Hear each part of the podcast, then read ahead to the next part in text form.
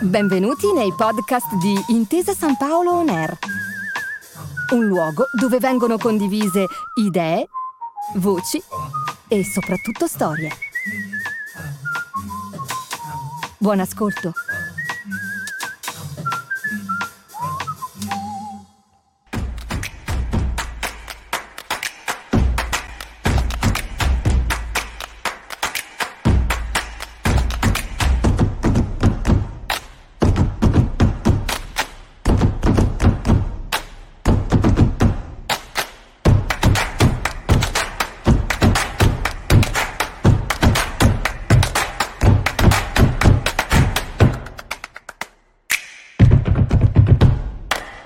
Buongiorno, buon pomeriggio e benvenuti a questo eh, incontro eh, di Book City eh, in cui mh, parleremo, introdurremo il discorso con,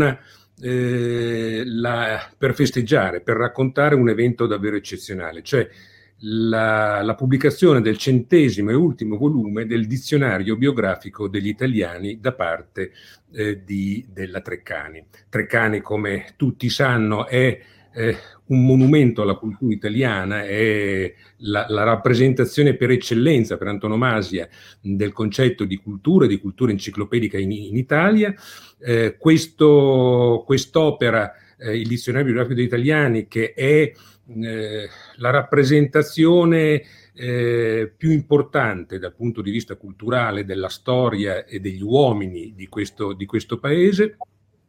eh, è giunto dopo 60 anni eh, a conclusione. Eh, come molti di voi sapranno, eh, questo, quest'opera, questa immensa opera, oggi è anche online, eh, è un'opera particolarmente importante, già pensata quasi cento anni fa e poi cominciata a produrre, a pubblicare eh, dopo eh, eh la seconda guerra mondiale nel 1960, quindi sono giusto, giusto 60 anni dal primo volume, è un'opera eh, in cui eh, vengono raccontati, viene dato conto non solo biograficamente ma anche nel nella, il valore dei personaggi, in cosa hanno rappresentato per la cultura italiana e mondiale, di tutti coloro eh, che hanno diciamo, calpestato, che hanno reso onore a eh, questo nostro paese. Eh, ne parliamo con eh, il già ministro e eh, ehm, oggi direttore della, della Treccani e che mh, poi avremo occasione di parlare anche di come lui l'ha traghettata in questo nuovo mondo dell'editoria che è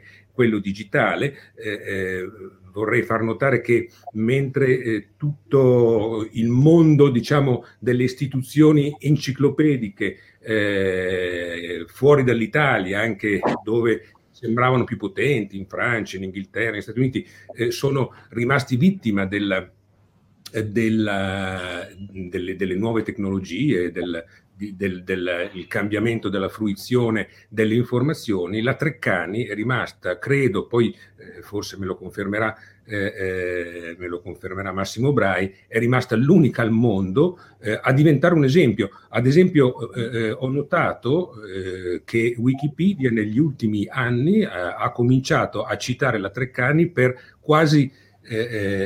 darsi un tono proprio di, di, di, di di, di valore per, per, per, farsi, per farsi riconoscere, quindi la Treccani come timbro di garanzia di, di, qualità. E poi abbiamo eh, Matteo Fabiani che è il capo ufficio stampa di, di Banca Intesa, eh, che per anni è stato nel consiglio di amministrazione di Treccani, quindi conosce bene questa questa realtà, i, questa meravigliosa realtà italiana eh, e che in particolare rappresenta una banca eh, che ha contribuito alla, alla, alla, realizzazione di questo centesimo volume e che eh, da sempre, in particolare negli ultimi tempi in cui se ne sente particolarmente il bisogno, contribuisce eh, a tenere, a, tenere, alta in questo momento difficile eh, il il bisogno di cultura eh, e anche a livello scolastico eh, eh, italiano. Allora io eh, mi fermerei qui e passerei subito la parola eh, a, al, dottor, al dottor Brai per raccon- raccontarci questa meravigliosa avventura. Io sono uno dei vostri più grandi fruitori. Eh, se mi venisse a mancare il dizionario biografico degli italiani, eh, eh, probabilmente renderei la metà come, come giornalista, come scrittore.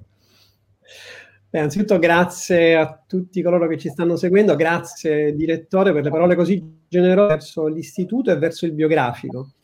Verso il biografico perché il biografico viene concepito nel 1925 come appunto una delle opere che andranno a identificare la mione di Treccani.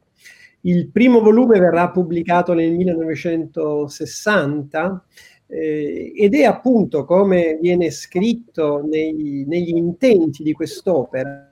un'opera che dovrà in qualche modo mostrare a tutto il paese, ma non solo al paese, a tutto il mondo, quello che è il valore degli italiani che in qualche modo hanno lasciato un significato nel mondo delle lettere, delle scienze, delle arti, della musica. Ecco, un'opera, giustamente come è stato detto, veramente corposa, importante, ogni voce approfondita, eh, non solo affidandola ad un grande esperto di quella materia e di quell'autore, ma ogni voce appunto ha una grande ricerca di archivio, ha una bibliografia. Tutto questo, insomma, ha fatto del biografico, come giustamente è stato detto, un'opera indispensabile. Eh, qualche anno fa il Consiglio Treccani ha deciso che il progetto del biografico doveva avere, come dire, un primo corpus importante in 100 volumi, eh, grazie allo sforzo di una redazione davvero eroica, lasciatemi usare questo termine, anche perché questo compimento è stato raggiunto in questi due anni in cui, eh, come dire, eh, non è stato facile lavorare, portare avanti le ricerche per eh, appunto la violenza di questa pandemia che si è abbattuta sul nostro paese come nel resto del mondo. Ora, questa redazione guidata da uno storico come Raffaele Romanelli e da una serie di altri appunto esperti in molte materie è riuscito a completare questo primo corpo dell'opera ma nello stesso tempo in questi anni il biografico si è affacciato sul mondo della rete, quindi è consultabile online, come è stato detto, ma ha dato vita anche a una seconda esperienza, secondo me importante, che si chiamano Gli italiani della Repubblica, il biografico in questa lunga storia che appunto dura 60 anni, che ha visto dei grandissimi direttori, eh, pensiamo ad Arsenio Frugoni, eh, pensiamo anche a Fortunato Pintor, ma insomma Mario Caravale e Romanelli per ultimo, ovviamente come dire è un'opera che ha comunque continuamente bisogno di essere aggiornata. E questa iniziativa che è nata qualche anno fa si chiama Gli Italiani della Repubblica proprio per dare il segno di quegli italiani che intanto appunto con la loro storia avevano segnalato e segnato eh, dei momenti e delle scelte importanti. E quindi, come dire, eh, chiunque ha a cuore eh, lo studio e la lettura in modo approfondita e certificata può trovare le voci di, di Norberto Bobbio, di, di, di, Andreotti, di Giorgio Gaber, di Carmelo Bene, di Tina Anselmi, insomma di una serie di figure che magari non avevano avuto modo nel, nei, nei 100 volumi eh, che, che, che, seguono un ordine appunto alfabetico di essere biografati e che invece trovano spazio in questa iniziativa, ripeto, secondo me molto utile, che è nella parte online del biografico. Ecco, ma eh, come siete riusciti a traghettare e soprattutto a vincere la battaglia dell'online, che è una battaglia immane e mi pare che siano eh, che, l'abbiate, che, l'abbiate, vinta e che ormai siete traghettati verso il futuro. Anche, anche facendo riferimento a, a, ai, ai, vostri confratelli, diciamo, in giro per il mondo che invece eh, sono, non, non, ce l'hanno fatta. Io credo innanzitutto che il biografico forse mh, ha rappresentato e rappresenta davvero qualcosa di, di, di veramente un caso importante perché forse è davvero quel, quella capacità di rappresentare la storia comune della nostra nazione, quella storia comune dal, dal momento dell'unità del 1861 ai giorni nostri e lo voglio ricordare perché è davvero come dire un'opera veramente a sé è un'opera che fa parte di questo sforzo che Treccani fa sempre al servizio del paese e in questo, come dire, il ringraziamento va alla sensibilità di un socio di Treccani, Banca Intesa, che simbolicamente ha voluto, come dire, accompagnarci nella pubblicazione dell'ultimo volume, ma credo che sia uno di quei simboli importanti perché riconoscono appunto questa attività. Treccani si affaccia nel mondo online nel 1995, non è per nulla merito mio, il merito è di una signora che ha fatto la presidente di Treccani, di Rita Levi Montalcini, era arrivata nel 1994 a guidare l'istituto e devo dire dopo un anno volle con forza che questo grande patrimonio culturale venisse digitalizzato e messo a disposizione di tutti. Eh, la professoressa era convinta che i due mezzi, quello cartaceo e quello digitale, avrebbero dovuto dialogare. Io ricordo quanto si arrava quando dicevano il libro sarà superato dalla rete, lei diceva non è affatto vero, ma dobbiamo abituare appunto e abituarci a far dialogare questi mezzi. Oggi il portale Treccani ha una media di 600.000 utenti unici al giorno, nei giorni della pandemia abbiamo raggiunto il milione di contatti. Eh, devo dire che credo che il successo rispetto alle altre grandi istituzioni che come noi sono nate tra il 1800 e il 1930 lo si deve appunto anche, dire, a una sorta di, di coraggio anche di chi, come dire, eh, fa parte di, di questo consiglio, di, di, tutti i soci di questa istituzione che hanno fortemente creduto nel servizio sociale che Treccani ha svolto e speriamo possa continuare a svolgere. Ecco, eh, Matteo Fabiani, tu sei stato, diamoci del tu se, se va bene, insomma, eh, tanto stiamo parlando tra, tra, amici e tra appassionati delle stesse cose. Eh, tu sei stato per alcuni anni nel consiglio di amministrazione di, di, eh, della Treccani eh, e eh, sei stato in, rappresent- in, rappresentanza di Banca Intesa, la, la banca che tu adesso stai rappresentando. Eh, Banca Intesa è, è nota per, eh, per, il suo impegno dal punto di vista artistico, dal punto di vista eh, culturale, eccetera. Ma mi spieghi perché una banca che, che credo che abbia tutti i suoi problemi con eh, l'economia che sta andando come sta andando, eh, sceglie la cultura come eh, modello con cui rappresentarsi, come, come, come, come, cosa su cui dialogare e, e, che, e, per, e da promuovere? Sì, certo. Intanto saluto tutte le persone che sono collegate, oltre a ringraziare voi eh, a nome della banca che rappresenta Intesa San Paolo, eh, esprimendo anche una soddisfazione perché mi sono stati riferiti dei numeri, dei collegamenti di persone che stanno seguendo questa edizione di Book City Milano che si sta svolgendo evidentemente in una modalità del tutto nuova e mai, mai sperimentata prima. Noi siamo sostenitori di Book City dalla, dalla sua diciamo, prima edizione del 2012, quindi siamo molto soddisfatti evidentemente che anche quest'anno eh, questa importante iniziativa legata appunto al mondo del libro possa tenersi, possa tenersi con un successo di partecipazione. Poi verrei alla risposta alla domanda di Pierluigi Vercesi. Eh, allora, se, se, se, si ha voglia di farlo eh, e si va a vedere il piano d'impresa di Intesa San Paolo, cioè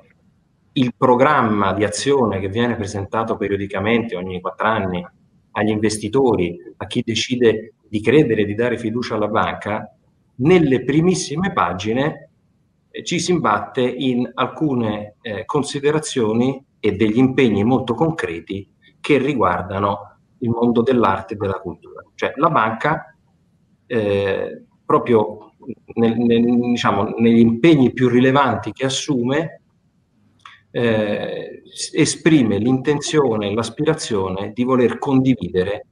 proprie, il proprio patrimonio artistico e culturale. Non solo, non solo in Italia, volevo dire, ma anche a livello internazionale. Questo potrebbe sembrare un aspetto un po' singolare, appunto, come diceva Pierluigi Vescesi, cioè perché una banca, la cultura, che come si può trovare un collegamento tra questi due aspetti. Ecco, in effetti questo, questo aspetto non è poi così singolare, cioè le nostre iniziative, il nostro impegno, i nostri programmi nascono da una convinzione molto profonda. La condizione molto profonda è quella che la crescita, la crescita dell'economia, lo sviluppo debbano trovare un fondamento forte e concreto nello sviluppo della società, soprattutto per quanto riguarda gli aspetti dell'educazione, della conoscenza, appunto della cultura. Mm, questo, questo è, è, è, un principio che fa parte proprio del, del, del codice eh, genetico delle banche che hanno dato vita al nostro gruppo, fin dalla loro origine, è un aggregato di banche che affonda le proprie radici nel XVI secolo, giusto per avere un'idea, e, ehm, e poi ha trovato degli interpreti via via e gli ultimi che lo hanno fatto sono il presidente emerito Giovanni Bazzoli che per primo ha voluto definire un progetto che si chiama Progetto Cultura che declina in, sue, in tutti i suoi aspetti, tutte le sue varie iniziative, quello che è questo impegno della banca che ho appena descritto. E poi il consigliere delegato, Carlo Messina, che a sua volta, come dicevo, ha stabilito che la banca prende questi impegni e periodicamente, quindi vuol dire ogni tre mesi, quando noi incontriamo gli investitori, nel, progr- nel piano, diciamo, nel documento che viene presentato agli investitori, ci sono i rendiconti di quello che noi stiamo facendo in campo culturale. Dunque, con la cultura mangia anche. Dunque, con la, No, dico, volevo utilizzare uno slogan un po', un po', frusto oramai, con la cultura si mangia quindi anche, cioè è, è, fa parte del, dell'immagine eh, eh, de, della vostra banca, insomma, che, che, che l'ha sposato e, l'ha sposato immagino anche perché eh, rispetto al pubblico eh, dà i suoi risultati importanti di immagine. Eh, la un fattore, è, un fattore, di crescita. Siamo convinti che la cultura, ma, ma, lasciatemi anche aggiungere una cosa, cioè questa convinzione che noi abbiamo posto, come dicevo, alla base di quella che è l'identità della banca, trova sempre più, conv- diciamo, conferma e trova sempre più sostenitori convinti dei grandi investitori internazionali. Cioè, se fino a qualche anno fa gli investitori tradizionali nel nostro gruppo bancario che avevano la maggior comunanza, la maggiore identità, eh, diciamo, maggior,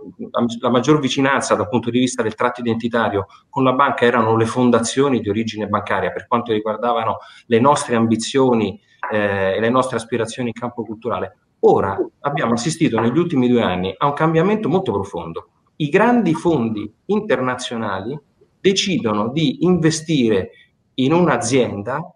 basando le proprie valutazioni anche su quelli che sono i programmi di questa azienda per la società e quindi anche in campo culturale.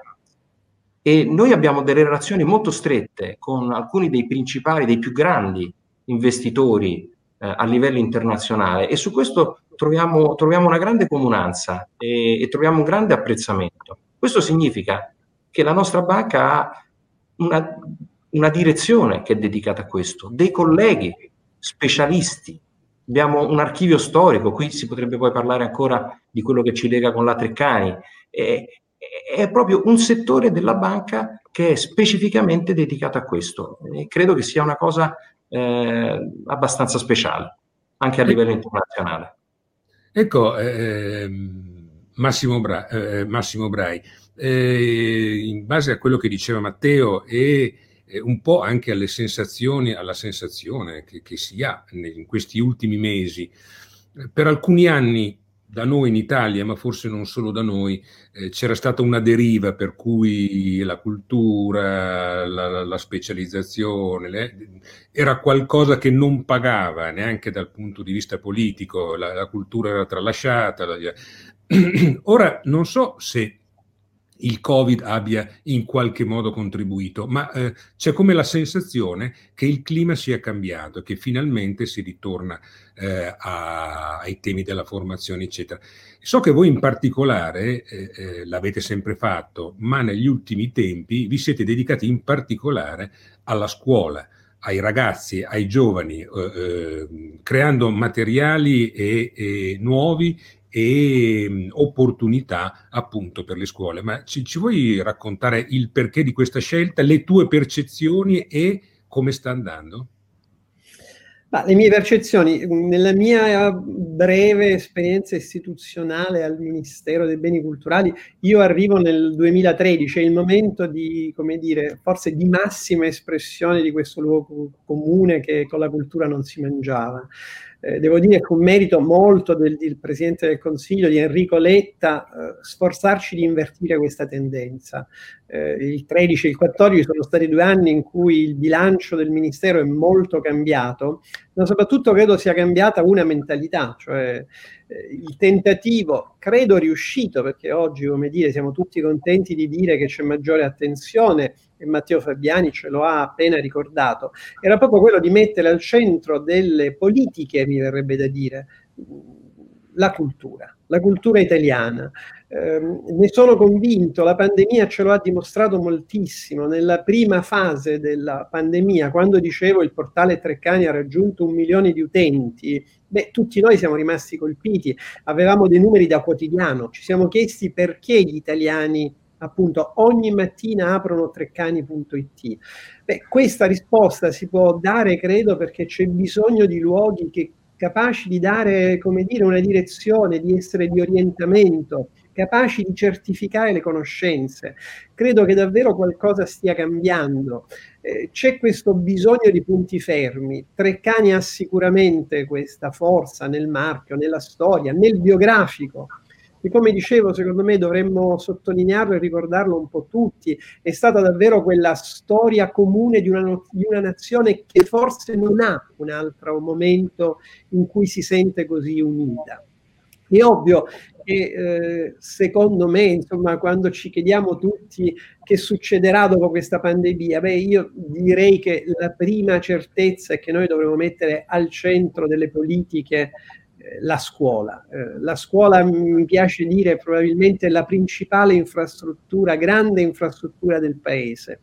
Dobbiamo tornare a credere nella scuola, dobbiamo fare in modo appunto che tutti, anche giustamente l'impresa privata, le grandi banche, credano nella scuola. Si sta facendo molto, eh, credo che anche in, in questo periodo tutti stiamo cercando di fare in modo che i ragazzi abbiano una continuità nell'insegnamento, nella formazione. Treccani ha realizzato, credo, due scelte importanti. Da una parte, appunto, il portale ha filiato un'altra piattaforma che è Treccani Scuola. È una piattaforma anche questa che abbiamo dato in accordo col Ministero a moltissimi ragazzi e a molti docenti. Eh, con la scelta però di avere all'interno dei contenuti, quindi non solo degli ottimi strumenti per studiare, ma dei contenuti, perché riteniamo appunto che forse questa fase del mondo digitale sarà caratterizzata dalla qualità dei contenuti.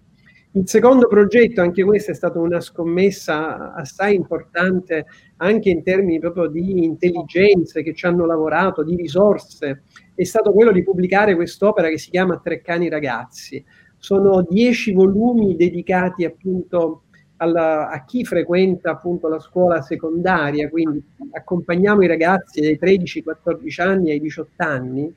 sono dieci volumi anche che cambiano la veste grafica a Treccani, hanno il formato dei manuali scolastici, sono colorati, hanno soprattutto un gran numero di immagini e tutti i nuovi linguaggi, compreso il mondo dei fumetti che racconta la storia appunto che i ragazzi avranno di fronte nel loro percorso scolastico. Eh, ancora una volta, come dire, la scelta è quella di far dialogare i due mondi, il mondo dei libri con il mondo digitale sicuri, come dire, mi sembra, come dire, come siamo, che il libro ha una sua centralità, una sua importanza e che è bene ricordarlo sempre e comunque. Anche in questo, come dire, Treccani è un animale strano, eh, svolge questa missione pubblica, abbiamo il biografico, ma insomma tutto quello che abbiamo fatto su scuola è centrale, però è una dimensione spieghi, spieghi, spieghi eh, eh, nella, nell'immaginario collettivo si pensa che la Treccani è un ente pubblico. Eh, ma la Treccani è un istituto di cultura, è privato, è pubblico? Come, come funziona? Ce lo, ce lo, spieghi in poche parole? Ma io ho sempre detto, come dire, che un bellissimo esempio, il suo statuto andrebbe letto per tutte le grandi istituzioni culturali. Eh, non lo so, probabilmente anche per quelle istituzioni che svolgono nel paese dei, dei, dei, dei servizi culturali importanti e penso alla RAI. Eh, noi nasciamo privati, nel 1925 c'è un imprenditore, Giovanni Treccani, che fa suo questo grande progetto di dare appunto eh, di tutelare la cultura nazionale, perché questo è uno delle missioni, e l'altro grandissimo obiettivo sarà quello di formare le classi dirigenti di un paese. Eh, l'enciclopedia sarà uno strumento, il direttore scientifico sarà Giovanni Gentile e questa storia inizia in questa forma privata, quindi non, non, ha, non è un luogo pubblico, ma la sua missione è una missione pubblica. Quindi oggi non abbiamo un solo imprenditore, abbiamo oggi 19 appunto società come Banca Intesa che credono in questa missione di Treccani. Treccani, come dire, vive come un'impresa, quindi è sufficiente, i suoi bilanci sono in ordine e devo dire, nonostante il Covid riusciamo a sopravvivere, ma la sensibilità dei soci ovviamente ci accompagna in quelle che possono essere delle grandi imprese da realizzare. Quindi non è un ente pubblico, è una società privata ma ha questa caratteristica che credo ne faccia davvero un unicum nel paese. Ha appunto al suo interno questa forte missione, questa grande propensione a essere al servizio del paese. A me ha molto colpito durante la pandemia, quando appunto avevamo questi numeri, quando gli italiani chiedevano a Treccani cosa fosse la pandemia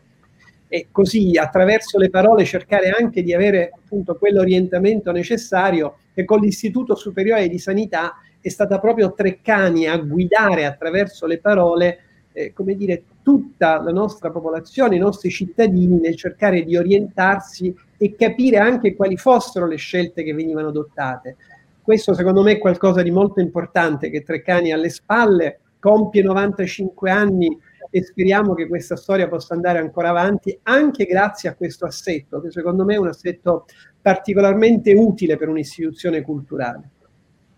Ecco, eh, tornando a Matteo Fabiani, eh, quindi eh, è una, una, società di cui siete soci, ma la tua esperienza eh, di quattro anni, mi pare, quattro o cinque anni in consiglio di amministrazione, raccontaci come, come, come si pensa in un consiglio di amministrazione a una mission come quella che ha appena detto Massimo Brai, eh, che sembra un po' il risorgimentale fatta l'Italia, bisogna fare gli italiani. Eh sì, poi fare gli italiani eh, rievoca anche un'iniziativa con cui abbiamo in parte collaborato, credo anche con la Treccani, in occasione dei 150 anni dell'unità ed era una mostra importante che, che allora, ma questo per dire eh, e per, per, rispondere alla domanda. Eh, gli anni in cui ho, ho, ho, ho, partecipato al Consiglio di amministrazione della Treccani credo siano stati degli anni abbastanza eh, straordinari, perché eh, furono degli anni in cui ehm, si stabilì diciamo, un, un assetto, diciamo, si stabilirono alcune linee strategiche eh, molto eh, innovative e, e che credo che stiano appunto realizzandosi, assicurando quello che diceva prima Massimo Brai. Cioè quello che, che mi ha colpito da subito è stato questo connubio tra l'incarnare eh, il, diciamo, il pilastro, un, elemento essenziale della cultura e, e dell'identità degli italiani,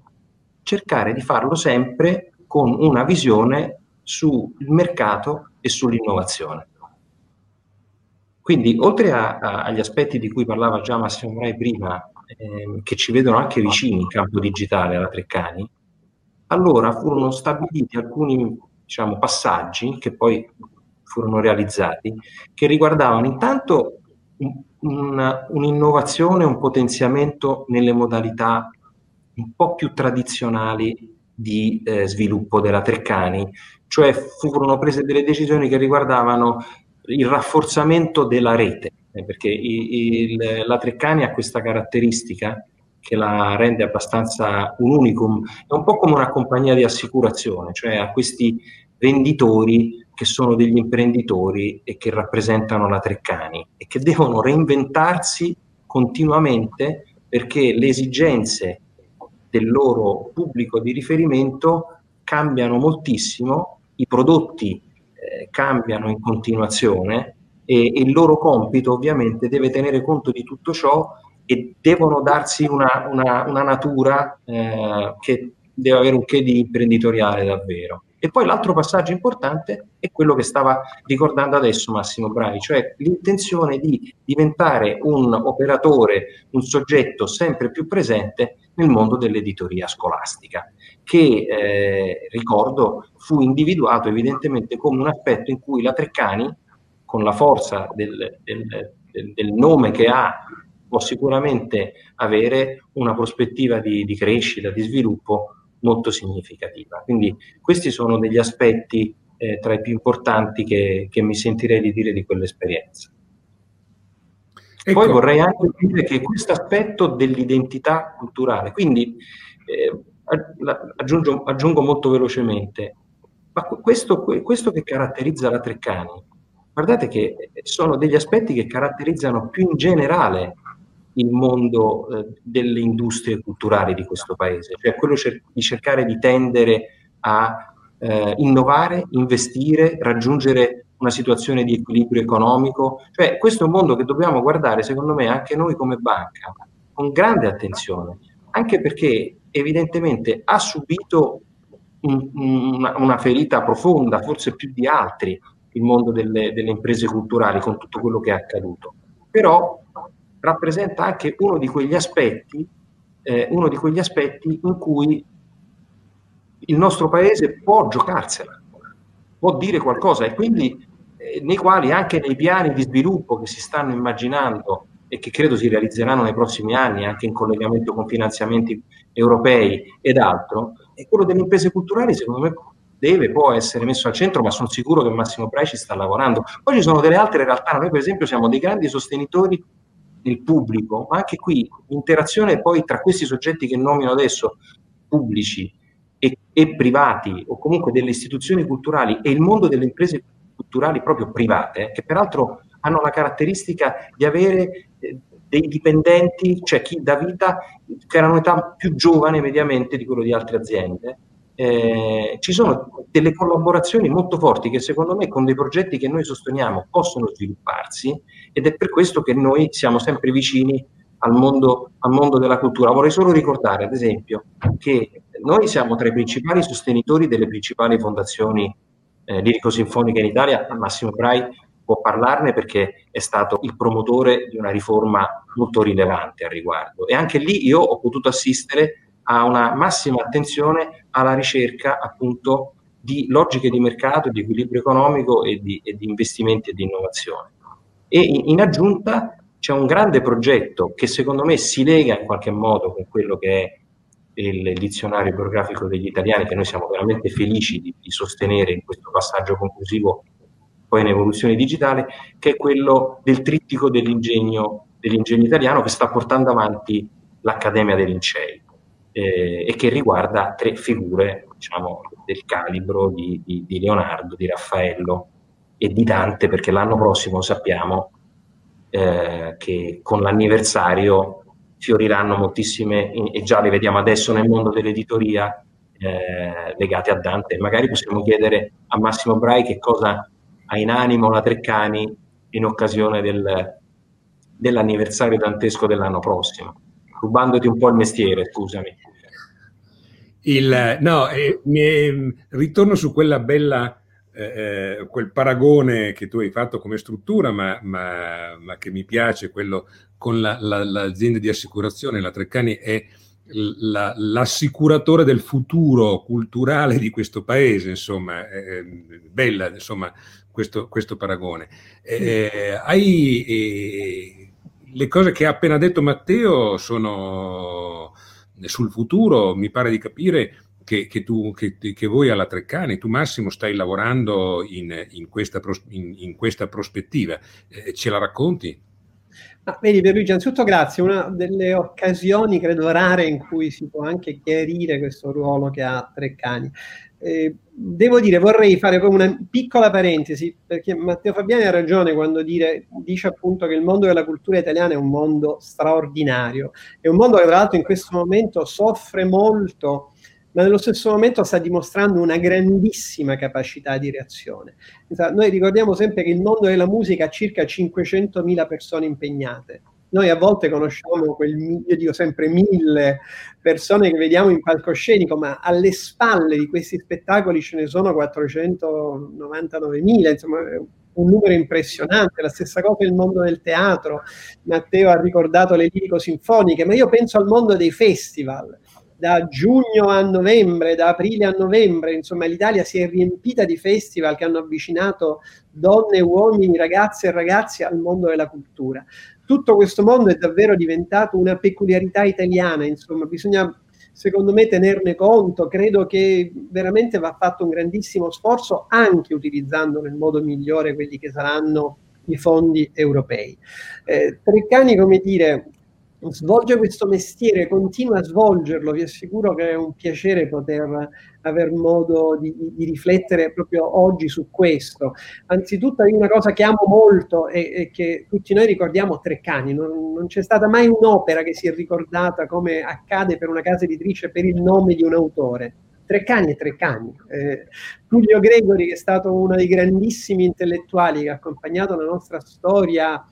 per quasi 60 anni, voglio dire, lo ricordava sempre, insomma, le opere Treccani si ricordano per il nome Treccani. E proprio Gregori, insomma, non ha visto, e mi dispiace moltissimo, questi due volumi che pubblichiamo alle parole del XXI secolo, l'ultima appendice alla grande enciclopedia. E questo anche è un compito, secondo me, istituzionale. Eh, questa rete Treccani ti assicura, è molto bella la metafora che fa Vercesi, eh, sono veramente un po' questi ambasciatori in parallelo che Treccani ha tutte, in tutta Italia della cultura. Eh, Gregori attraverso questi due volumi voleva farci riflettere su come cambiano alcuni fondamenti nel ventunesimo secolo e come cambiano con la pandemia. E quindi noi abbiamo riscritto voci che magari erano state scritte molti anni fa. Penso alla voce cristianesimo, penso alla voce tempo. Non è più la nozione di tempo quella che avevamo nel XX secolo. Gregori ci credeva, credeva fortemente che bisognasse ripensare questo mondo che abbiamo di fronte, tutte le parole appunto della scienza, Ora è un'impresa titanica che abbiamo iniziato con questi due volumi che lui voleva fortemente. Eh, una volta che appunto che Gregori purtroppo eh, è morto, eh, quest'opera è stata ripresa in mano da Carlo Ossola, altro grandissimo intellettuale italiano. Ed è un cantiere che credo sia importante portare avanti, un po' come dar modo al biografico attraverso la parte online di continuare ad arricchire questa storia italiana. Eh, sono come dire due esempi di, di, un cantiere che continuamente cerca di tenere viva questa storia. A me colpisce molto, come dire, da una parte il fatto che siamo davvero gli unici a tenere in piedi una storia importante non solo italiana e dall'altra forse la troppa leggerezza con cui questi luoghi che custodiscono da una parte la storia ma che proiettano duro di una nazione, io lo dico con chiarezza ovviamente. Oggi noi riflettiamo su quella missione iniziale, forse non è più un'identità nazionale, forse le nostre opere devono servire a creare nei ragazzi quella che è un'identità europea. E pochi anni fa abbiamo pubblicato questi volumi sull'Europa proprio per invitare a sensibilizzare questa identità. Quindi è un po' come dire un osservatorio con un'antenna sempre accesa sulla società italiana cercando un po' di indirizzarne i comportamenti e, e far leggere i cambiamenti. Ecco, purtroppo dobbiamo avviarci alla chiusura perché il nostro tempo sta scadendo, però eh, questa, eh, quest'ultima tua frase, quella sull'Europa, eh, essendo la Treccani la sopravvissuta di quella cultura eh, enciclopedica, ma enciclopedica in senso positivo, in senso evolutivo, che risale al, al secolo dei lumi eh, e, ed essendo tutto molto cambiato, come Tullio Gregori giustamente ha voluto cambiare i lemmi eh, soprattutto scientifici, eccetera, che indubbiamente hanno subito una rivoluzione, così anche dal punto di vista politico e, delle, e, delle, e, dei confini, insomma. È, è, vero che ogni giorno eh, parliamo dell'Europa che non, non è ancora diventato eh, la vera Europa che vorremmo, eccetera, eccetera. Eh, ma forse eh, il problema, il, il, la questione che può superare tutte le altre dell'Europa è la questione culturale, anche perché lo abbiamo visto, lo vediamo nei confronti, eh, adesso non, non, per creare delle competizioni, ma nei confronti diciamo, degli altri player internazionali, che sono gli Stati Uniti, che pure in parte in alcune zone sono, sono dei pezzi di Europa, eh, in altre no, eh, la Cina, la Russia, che hanno, che, mh, hanno una,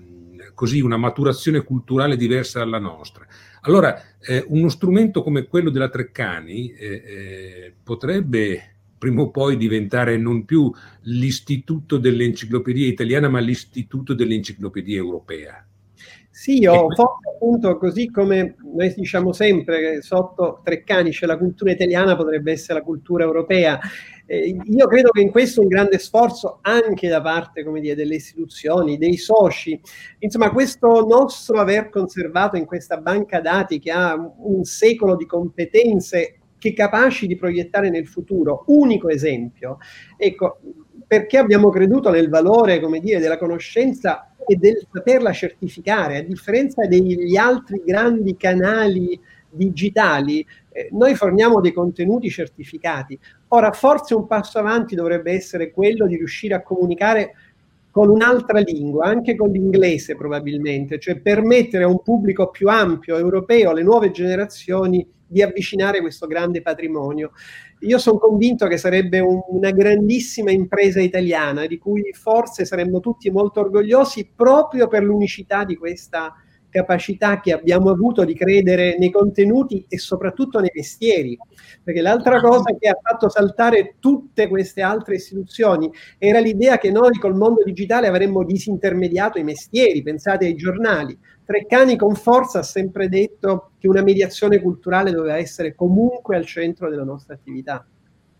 Certo, eh, eh, io sono convinto che dove non riuscirà la, la, finanza e la politica forse potrebbe riuscire la cultura, perché eh, appunto eh, eh tutti, diciamo, quelle cose che eh, ci dividono con altri paesi europei, c'è qualcosa che la unisce e che è una cultura, una prospettiva comune, passata verso, eh, verso il futuro. Ecco, eh,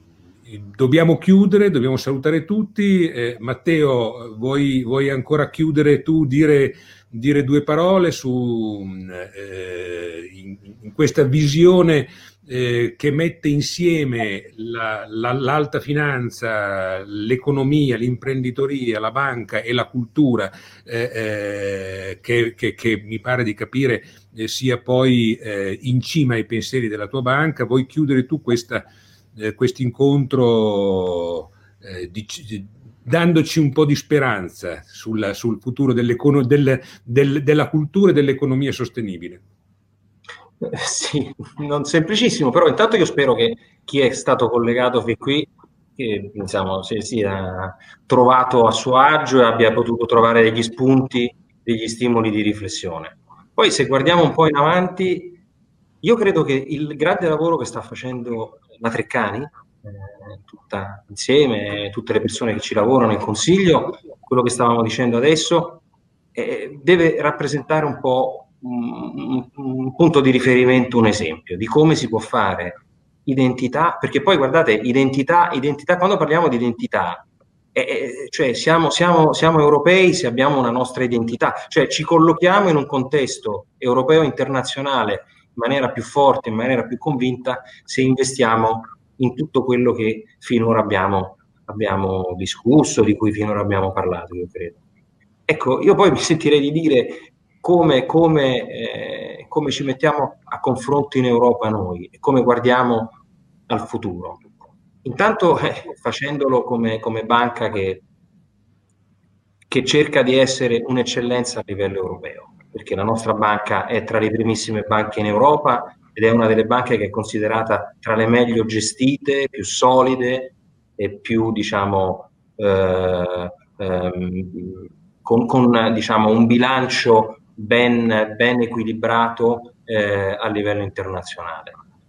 E poi guardando un po' avanti, io direi che quello che ci siamo detti fino adesso, cioè eh, trovare delle opportunità di crescita eh, sicuramente alla nostra portata. Allora, partiamo da, da, da questo, dalle imprese culturali,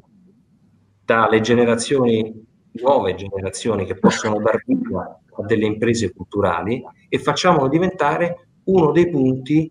eh, dai quali il nostro paese nel prossimo anno può, può ripartire. Ecco, questo io credo che ci siano gli elementi. Noi l'abbiamo visto, guardate, abbiamo una ricerca del nostro ufficio studi, lo dico velocemente, che dava dei segni molto positivi prima dell'inizio della crisi. Investivano, crescevano, assumevano le imprese culturali, le industrie creative. Quindi il potenziale c'è ed è uno di quegli aspetti dove con progettualità sicuramente il nostro paese può, può ripartire, può competere anche a livello internazionale. Grazie a tutti, grazie a Massimo Brai, speriamo di rivederci presto a parlare di questi temi, grazie a Matteo Fabiani e soprattutto grazie a voi che ci avete eh, seguito e a Book City che ci ha ospitati.